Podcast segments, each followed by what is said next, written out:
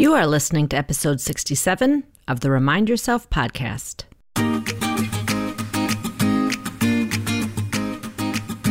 Welcome to the Remind Yourself podcast, the podcast for physician moms just like you who want to ditch mom guilt, stop yelling, and start enjoying their lives today. I'm your host, Michelle Chestovich, certified life coach, family physician, and mom of four. If you want to overcome overwhelm for once and for all, this is the place for you. Hello, Mama Docs. Welcome back. So glad you're here today. You are going to be in for a treat because I have a wonderful guest that I'm speaking with today. I will let her introduce herself. Welcome, Dr. Kathy Zhang. Hi, Michelle. Thank you so much for having me on here. Um, so, for those who don't know me, my name is Kathy Zhang. I am a hospice and palliative care physician. I live in New York.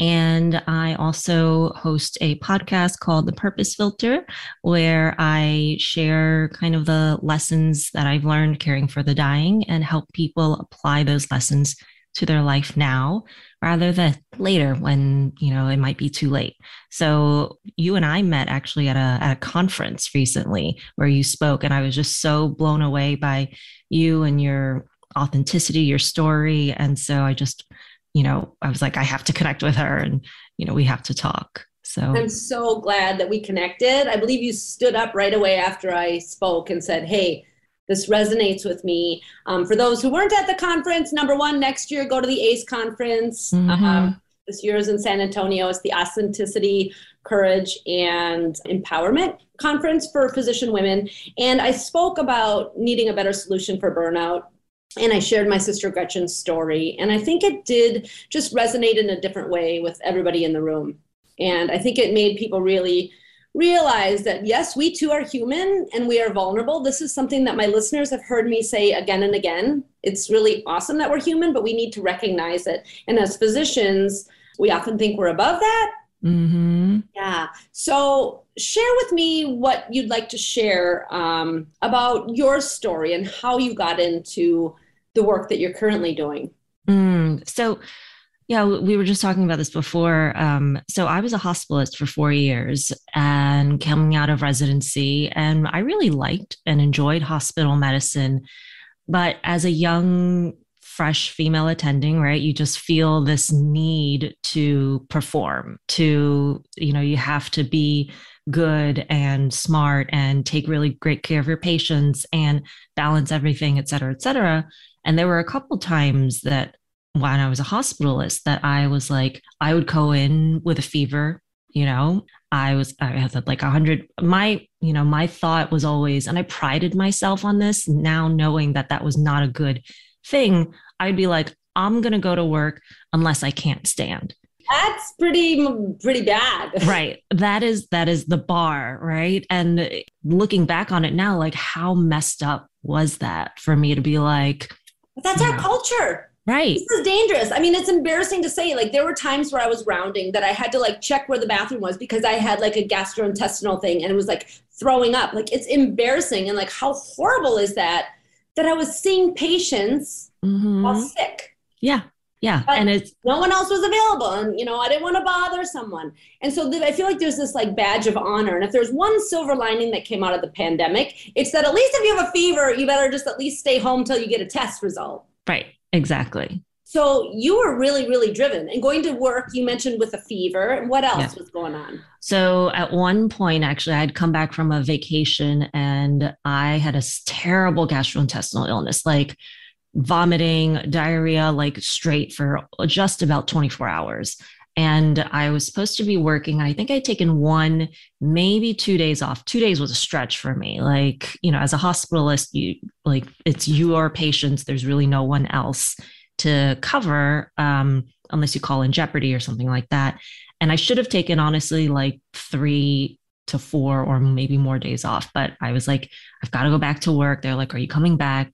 And so I went back to work and I was so pale, I so dizzy, so hypotensive. Like I actually had a nurse friend from the the floor come and put an IV in me and wow. give me like she gave me probably about 2 liters of LR and my she kept she stuck me 5 times because she was like this never happens to me the MICU nurses come to me when they have a problem she's like you're you're super dehydrated and I just remember thinking at one point I was like I just need to get through this day without pooping my pants.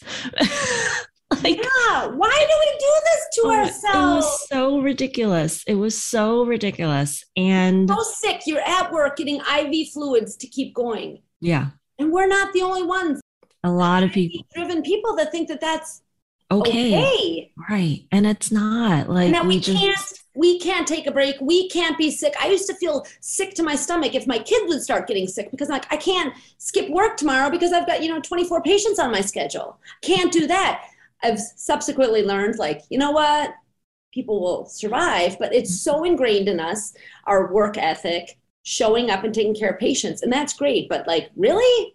Mm-hmm. We're, we're human too. And we can take time off if we're sick. We really should. And we, we have to, right? And so um, around then I was like, you know what? I I was missing something from hospital medicine. I just felt like I wanted more. And so I had been thinking about it a little bit. So I went back to pursue a palliative care fellowship.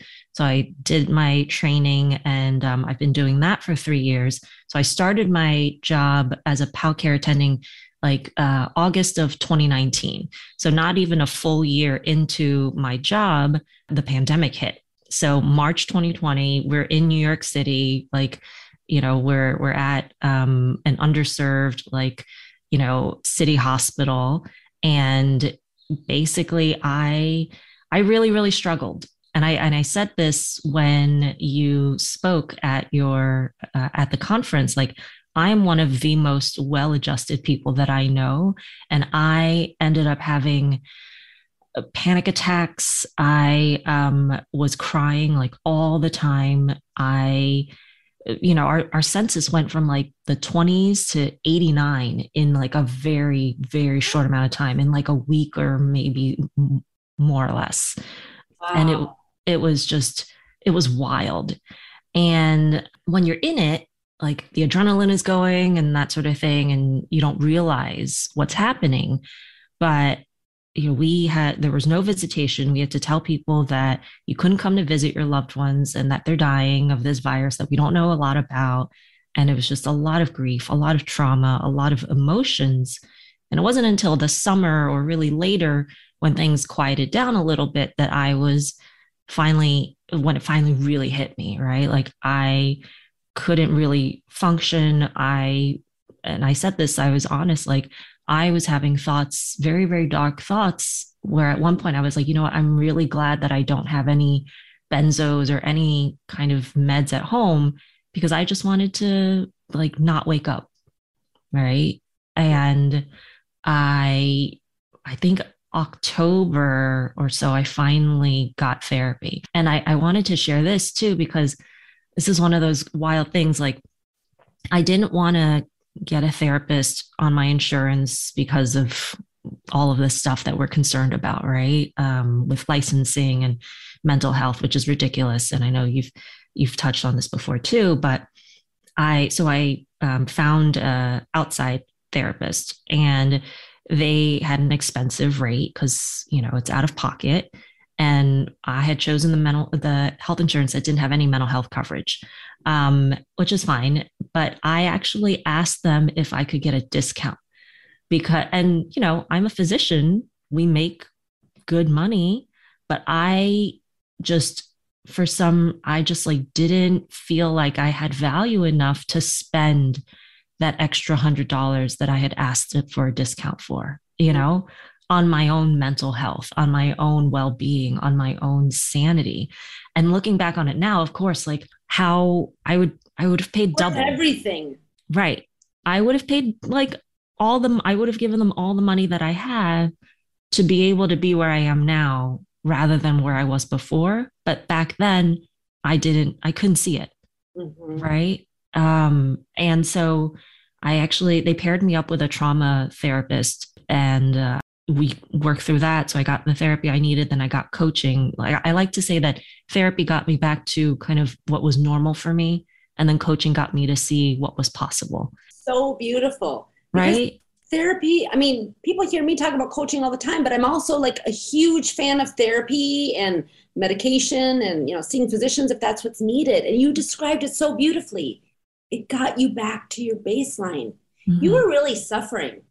I was. I was. Um, and one of the things that I worked on with my therapist was personally, and I think us as physicians in general, we're so good at intellectualizing at like these coping mechanisms, right?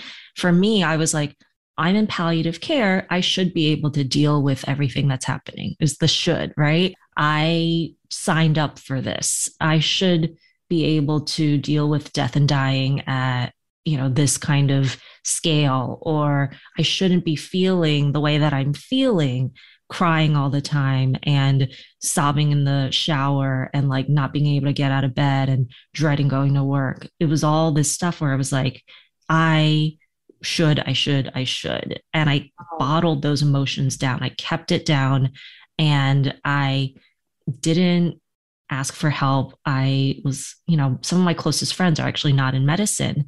And I kept thinking to myself, like, no one's going to understand. They're not going to, they, how could they help me? They can't understand. And so it was that kind of repeated thought patterns, those negative thoughts where I was like, no one knows what I'm going through. No one understands. I'm alone. All of this stuff that finally got to a boiling point where I think on one one day I think I cried like nine or ten separate times. Like. I'm I'm a crier.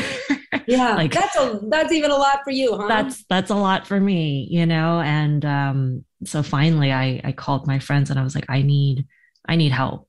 Like this is this is not. Thank you for that. Thank you. That takes a big step of bravery mm-hmm. and courage. Mm-hmm. And this was in the fall then when you finally reached out and found yeah. I'm a trauma therapist, which as an aside, and maybe we'll talk about this, like to me, it's unconscionable that we are not provided mental health support in the work that we do in medicine, mm-hmm. particularly during the pandemic. And certainly some people I think are at higher risk than others. I mean, as a family doc, I saw, you know, some things go down and in the hospital and with some deliveries there were some really tough things that would have been good to have a therapist but if you're in the epicenter of a pandemic if you're dealing with death and dying patients all the time if you're in the emergency department or mm-hmm. trauma surgeon like it just seems like it should be a routine part of taking care of yourself yeah exactly um, and you know, Martha Beck, I think one time um, had on um, Sunny Smith's program, like empowering women physicians, and yes. you know, she had talked about how of all the people that she's encountered and met, the people, the groups of people that have the most trauma and the most distress are military people and doctors and people in healthcare. And that was mind blowing to me. I was like, you're comparing me to like people who've been through wars and actual, like, you know, battles. And we don't think about it like that. But because we're so used to it and everyone else around us is doing that, but it's it's traumatic in so many ways and the pandemic magnified that to an extent that is kind of unimaginable and so one of the things that I love about palliative care is just like we think of self-care as a need. Like it is a necessity for us to be able to care for ourselves in order to keep doing the work because we're always surrounded by really heavy things, challenging cases, family dynamics, whatever it is. And I didn't, I never felt that when I was a hospitalist or from what I when I speak to other people in other disciplines, they don't have that either. You know, it's we it's were not of taught that. No. So tell me, where did you learn that? Was that a part of your training in palliative care? Part of it, yeah, because you know, because the work is difficult, because we see so much emotions and the whole range, the whole gamut, right? Some people are super grateful, super lovely, super like thankful for our involvement in their or their family's care. And some people get really, really angry and lash out and start cursing, or, you know, they just come from such traumatic backgrounds. And you're just like, how do people have so much suffering? How do you deal with all of that? And so part of it, yes, is our training. And part of it is also, I think, the culture of the field.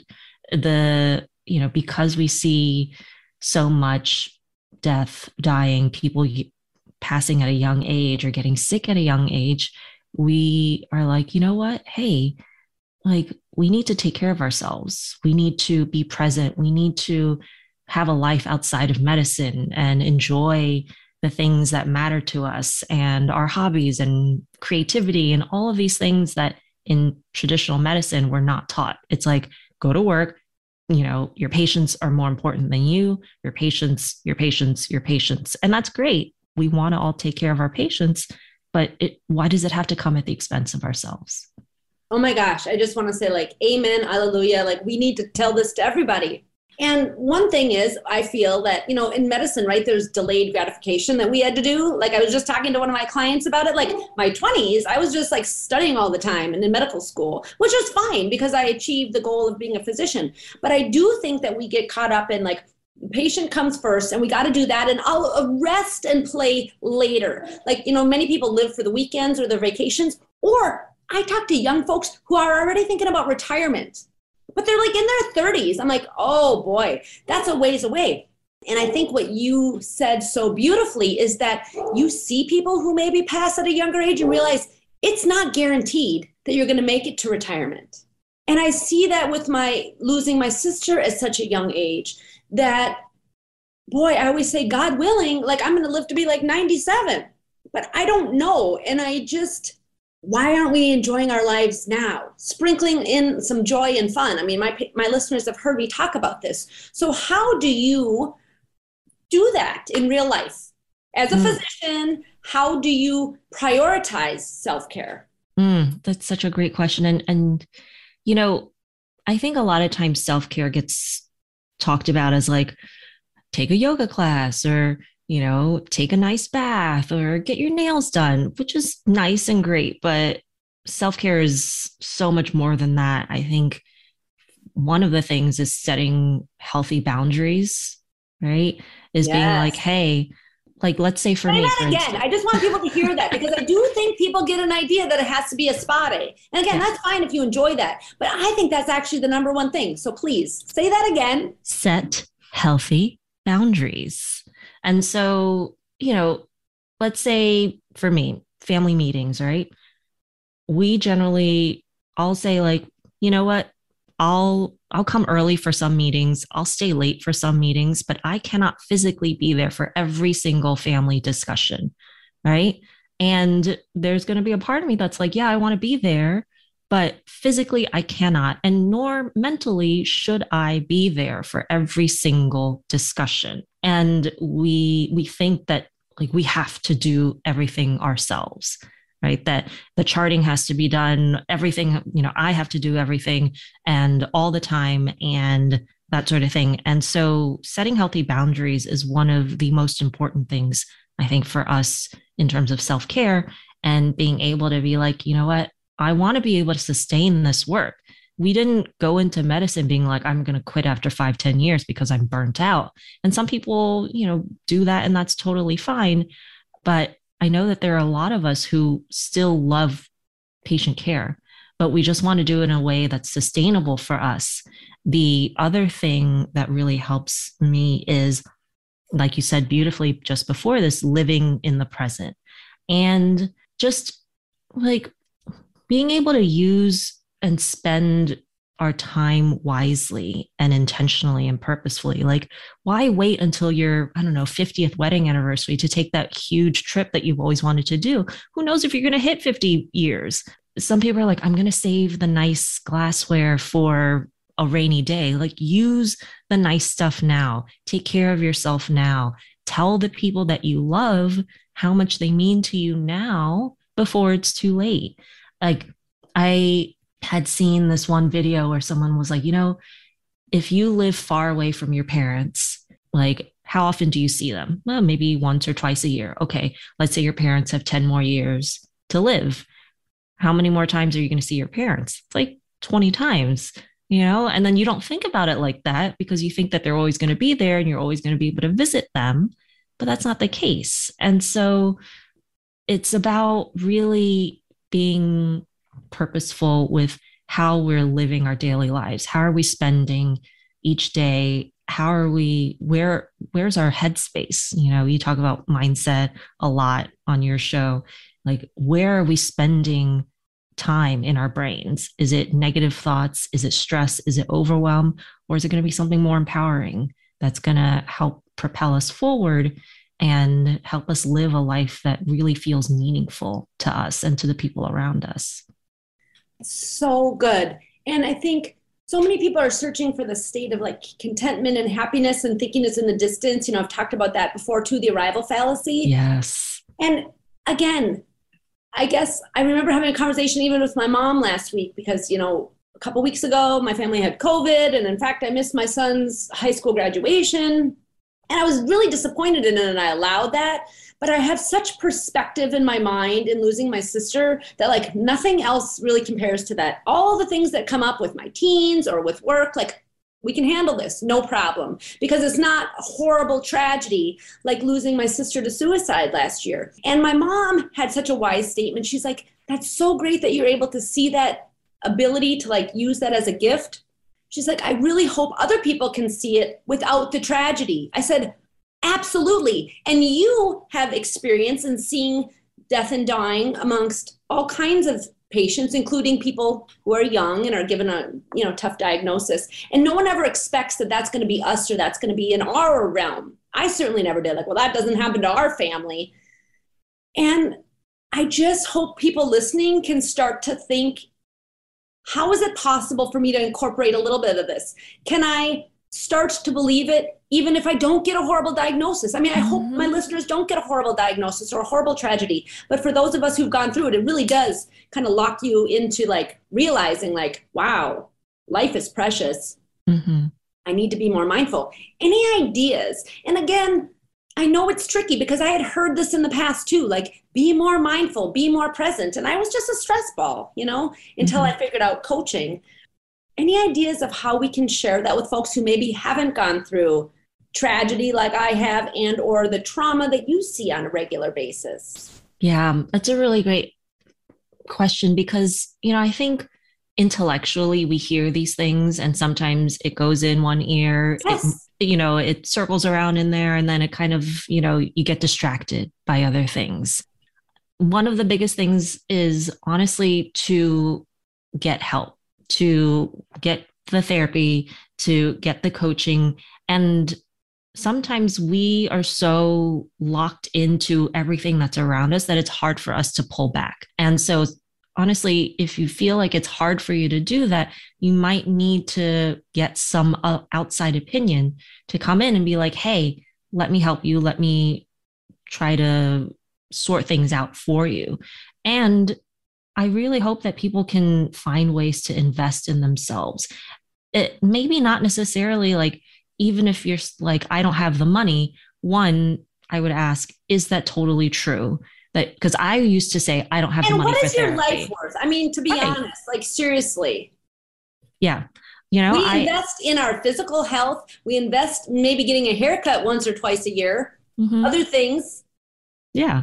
I at one point was like obsessed with luxury handbags and I would spend I would drop, you know, thousands of dollars on a handbag and yet I was I recoiled at the fact of paying like $300 an hour for a therapist right? It, it's the just value but now you see the value. Yes like oh yes. my gosh that was that saved my life probably. It did. It did. It really it honest i can definitely say that that saved my life and has altered the course and the trajectory of my life. Without that i would not be doing what i'm doing. Talking to you even on this and on your podcast like just it would not be possible. So I, I, would say one is to really think about ways that you can invest in yourself, whether that is time, whether that is money, you know, just really trying to reconnect with who you are as a person mind, body, spirit, like really taking the time to step away from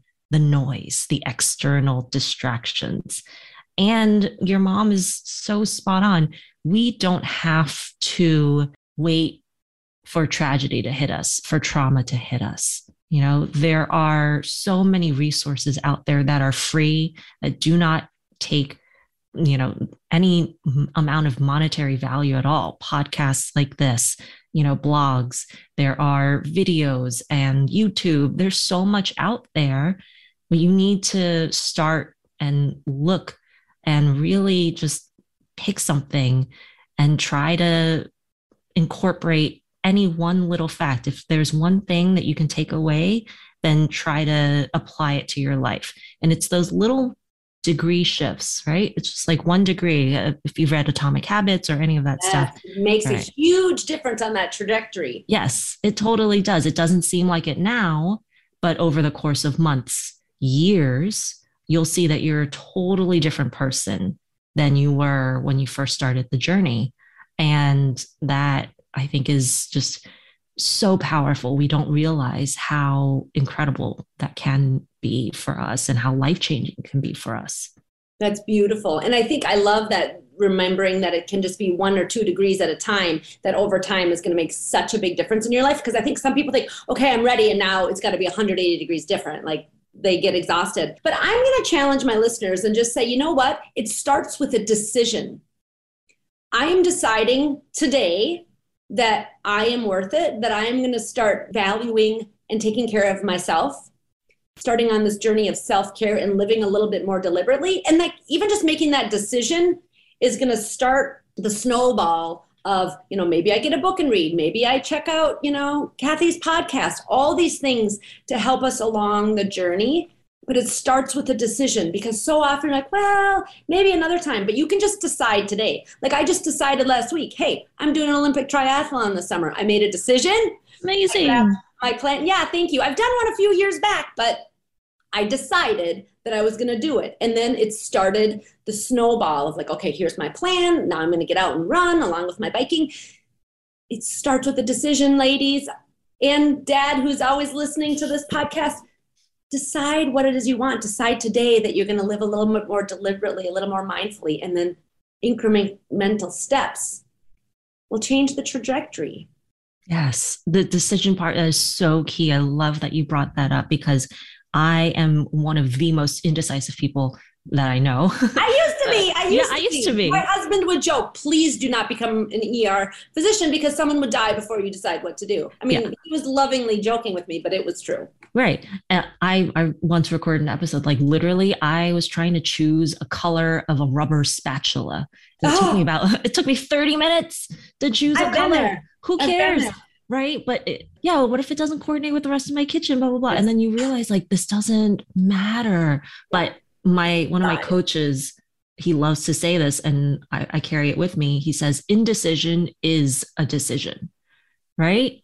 Bingo. and it's so Bingo. people think so that key. it's keeping them safe. It's just keeping you stuck. It is. It really is. And so i love that you brought that up because it, it is action. It's not thought.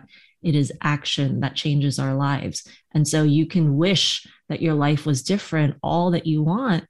And it, and honestly I'll, I'll share this I was on a, I just came back from Costa Rica and I was uh, on, you know, a horseback riding tour, et cetera. And at, one point I kind of zoned out a little bit and it made, it hit me. And I knew this intellectually. It hit me. I was like, if I want things to be different, then I have to be different. And I knew this. I've, I've been in this self-care, personal development world for a while and reading books, et cetera. And I, but it didn't hit me viscerally until then. And so that's why what you said is so key. You can't think your way to a different life. You have to take action. You have to do something. Pick one thing, pick something, and then act on it, decide, and then go from there and reevaluate. Love it so good because i think some people especially we cerebral folks who really love to learn like it's really easy to fall into like oh i just this is really interesting and i'm gonna like learn about it and learn about it and learn about it and like it just spins in our head which is great it's a good start but you do need to just make the decision okay now i'm gonna take a step i'm deciding i am gonna do some things And we don't need to make it complex. Our brain's to be like, oh my God, we got to do all the things. How do I do it? No, you just decide, I'm to start living a little more deliberately. Little by little, it will happen. So good. What else do you want to share? You've got such a wealth of knowledge. well, it's so easy to, you're just like so easy to speak to. So, um, well, basically, because of the therapy, because of the coaching, I realized that I do have a voice and that I have things to share. And so that's why I started my podcast. Uh, it's called The Purpose Filter. And I share lessons that I've learned caring for the dying and the lessons that they've taught me so that we can apply them to our own lives now before it's too late. Because people get a certain clarity about what's really important to them when they're facing their own mortality or uh, the mortality of a loved one, you know, and we don't like to have to get to that point, but, you know, sometimes life throws us challenges. And so I wanted to share that. And I also wanted to share stories of people who have gone through challenges and have been to the other side, who have come out the other side stronger because of it. Um, and so it, I, I love, I love the podcast. I've had such great responses from people saying that it's really helped them. Apparently, my voice is very soothing. I had one listener like fall asleep and take a really great nap after oh, listening. Oh, you do have a very soothing, beautiful voice. As you say that, it makes me remember that in talking to some of my patients over the years as a family doc, that you know, no one wants to get the diagnosis, for example, of cancer but when mm-hmm. they've gone through the treatment and done some self evaluation and probably working with wonderful folks like yourself, they've seen it. Now, this might be a bit of a stretch for people, but as a gift that they do become more deliberate in their lives because they realize, whoa, I am not going to live forever. It's sort of like mortality in your face. Mm-hmm. And they live more you know richly or they take the trip that they're thinking about and some of them ended up going into remission and all as well and some people don't but they still say this has been the best two years of my life. Yeah.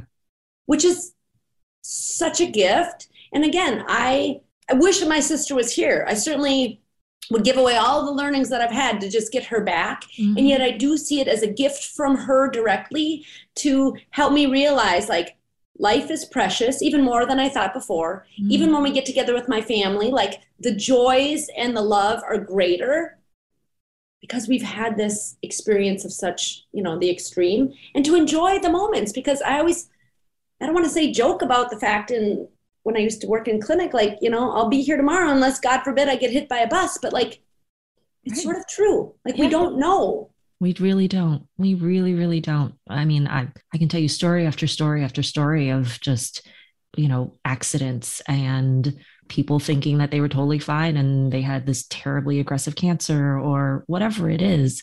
And so you're totally right.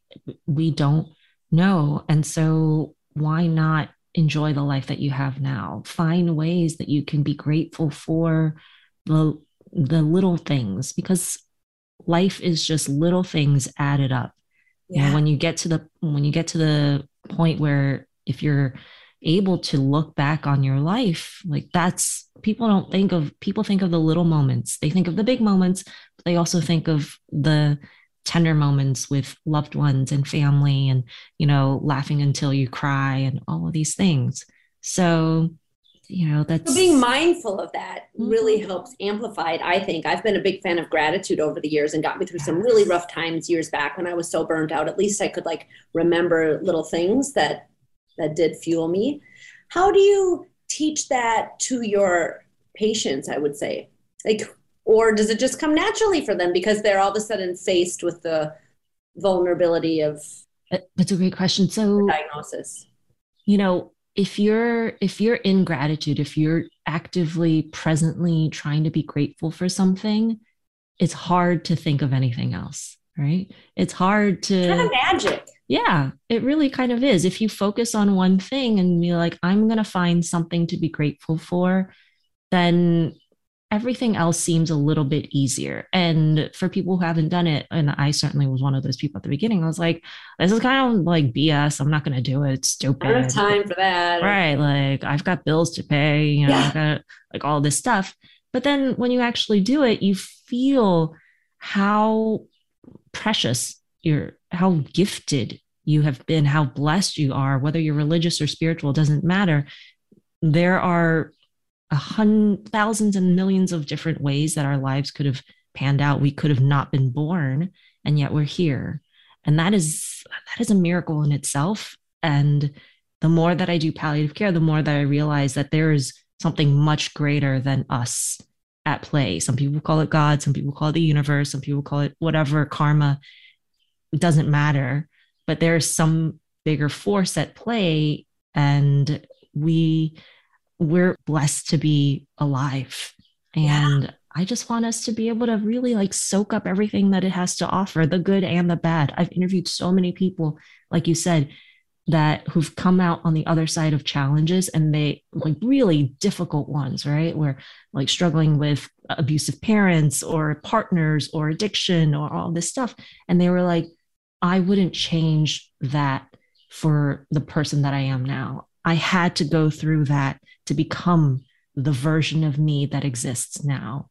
And when we're in it, we don't realize that. When I was suicidal, you know, two years ago, I didn't realize that, but I had to go through that to be able to get to the point where I am now. And so, if anyone's listening who's going through some really tough times right now, I hope that they'll realize that, you know, it will get better, it will change, but and reach out. It's okay yes, that you're feeling this way. Yes. I've learned that suicidal thoughts and dark thoughts come much more often than I ever realized in having been doing this work over the last year. So many people have reached out to me. So if you're struggling that much, please tell somebody. Your brain's going to tell you that it's all your fault and you know you're not doing it right. But reach out and let somebody know and start to do the healing work, you know, maybe with a therapist or trauma therapist, whatever it is. Um, we need to normalize that help seeking behavior and recognize that, like, our brains get sick, just like we sprain our ankles and we get GI upset. Like, our brain, too, sometimes just needs some additional love and support.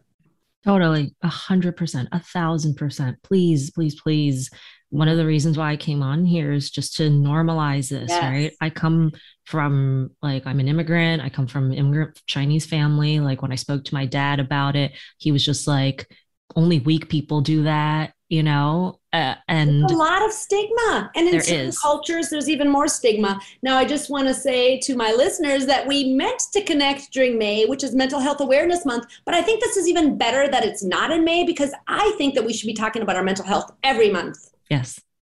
A hundred percent. A hundred percent. What else should we know about you? So you mentioned your awesome podcast, and I'll put a link in the show notes. Are you doing coaching as well as your patient care? Tell us about that. Yeah, so I'm starting, I'm launching a coaching business. Um, and basically, it's going to be for female professionals who, you know, don't know really where to start. They feel like they want to get on this path to being a better person to you know kind of reigniting that fire and that passion that they once had and reconnecting with themselves. And so that's coming soon. Um, i'm still building and working on things and i'm on social media. I'm at purpose filter on instagram and podcast. So that's awesome. kind of where i am now so good. So we will definitely put links in the show notes. Everybody should check you out. I certainly am going to. I'm going to start following you on Instagram right now. Yeah. Um, anything else that we didn't talk about that you want to make sure that you share with our listeners here today? I would just like to say that you've got one physical life on earth that we know of, right? There's no one precious life. One precious life. There's no dress rehearsal. There's no second chances. Sometimes there are with near death experiences and things like that. But as far as we know it, this is it. And so please, please, please soak up everything that you can. Live the life that you really want. Be the person that you truly are, not what society or other people expect of you. And if you're going through something, please get help ask for support, find ways to find ways to be able to get to the other side because I promise you it is so, so worth it. It's so worth it.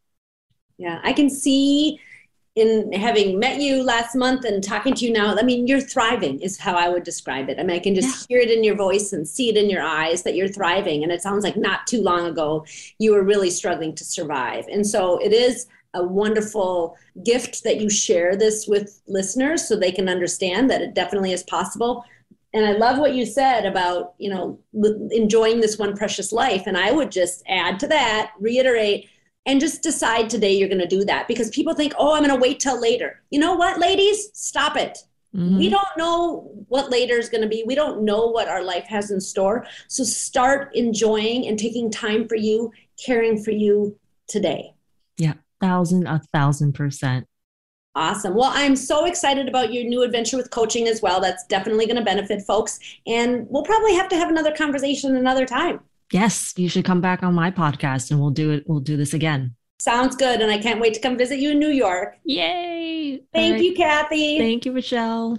Are you ready to take control of your life and put these tools into action? I'm here to help. I offer free consultations for physician moms to see if my one on one coaching package is right for you. You can sign up for a free consult at www.mamadoclifecoach.com.